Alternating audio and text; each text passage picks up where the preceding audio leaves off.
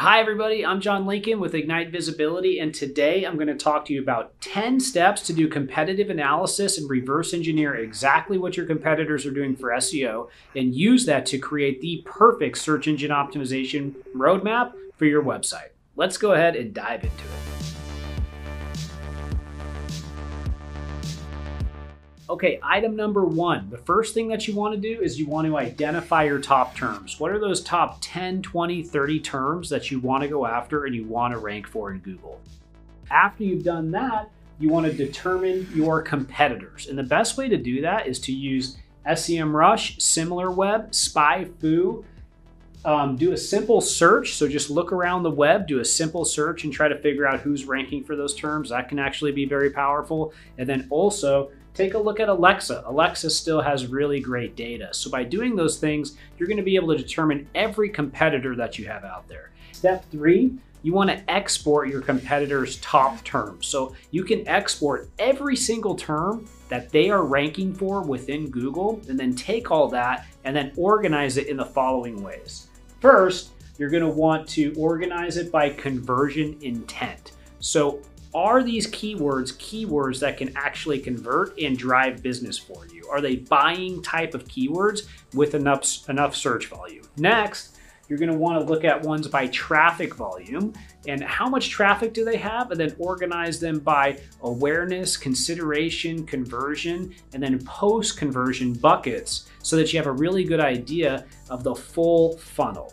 Following that, you want to look at it by segments. So, what are the subject segments of the keywords? And then, based off of that, you're going to create this whole keyword universe of all the different terms that you could go after to get great traffic, just like your competitors have.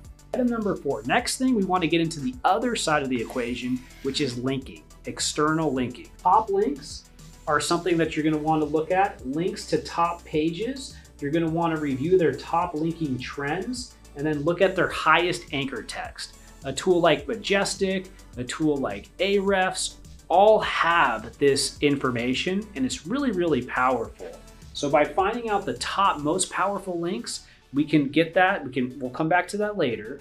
Finding out the links to the top pages, they're top pages that are ranking the highest in Google and that have the most authority, which you can find from an SEMrush, and you can find the linking from an SEMrush or a Majestic and then linking trends. When I say linking trends, I mean, are they getting a lot of links coming in from the news? Are they getting a lot of links coming in from education sites? Where are those bulk amount of links coming from and why? Because once you understand that, you can start to dissect the way that they're actually getting those links. I'm to dive into that a little bit more. The highest anchor text area, that's really important because you might find that somebody's linking to the website a whole bunch of different times with one keyword that will tell you basically what term they're trying to rank the highest for. If it's got the same text in it, that's a very good indicator that they're link building for that term. Next, review page templates is really, really important. So what type of template are they using for the product page, the category page, the subcategory page, the blog page?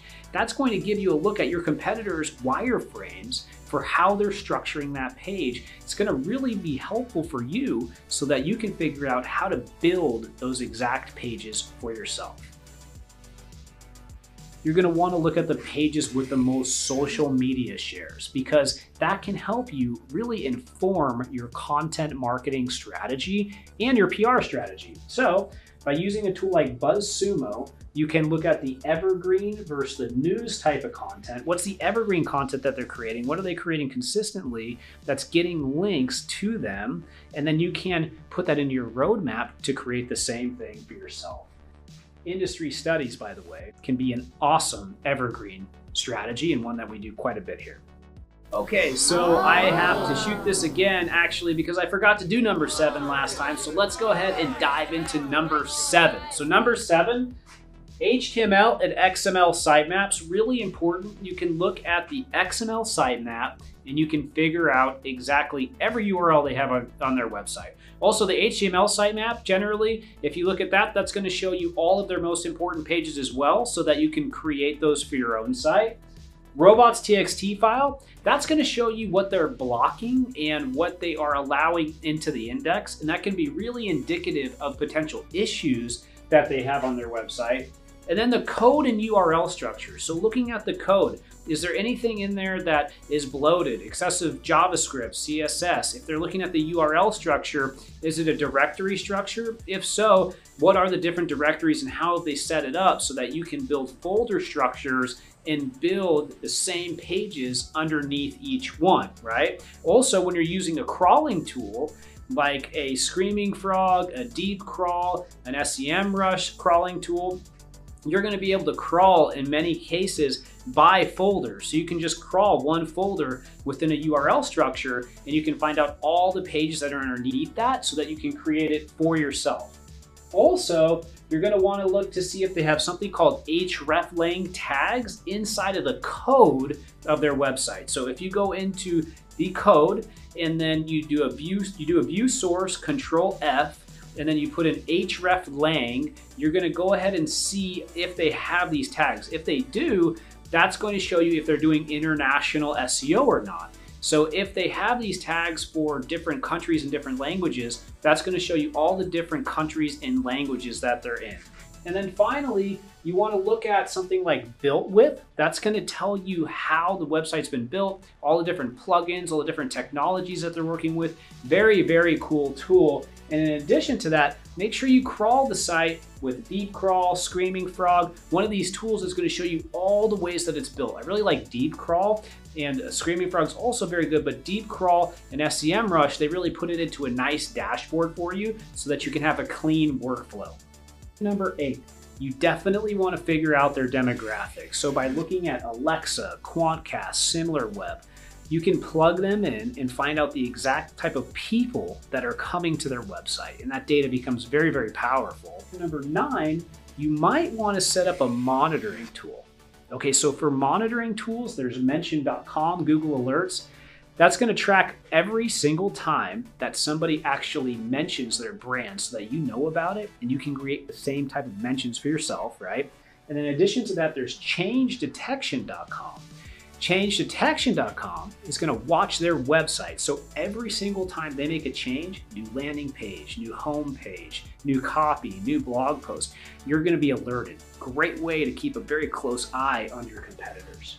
Okay, so all of this, items one through nine, all lead to number 10 in this very short video on competitive analysis. Well, create a plan. With all of this, you need to take it and put it into this format. This is exactly how you do it strategy, timeline, project plan, goals, KPIs. By taking all this and laying it out in this format, you're going to create the perfect SEO roadmap for your company.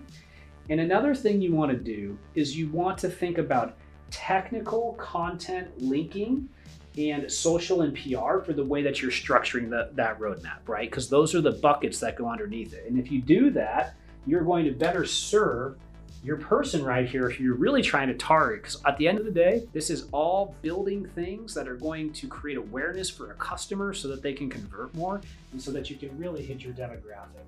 So that's 10 tips for doing a competitive analysis for SEO. If you'd like to learn more, check out our website where we've done a huge blog post that walks you through screenshots, all the ins and outs, and, and goes into even more detail on this. If you like this video, like, comment, subscribe. If you have a question on competitive analysis, I'd be happy to answer it. Leave it below. See you next time.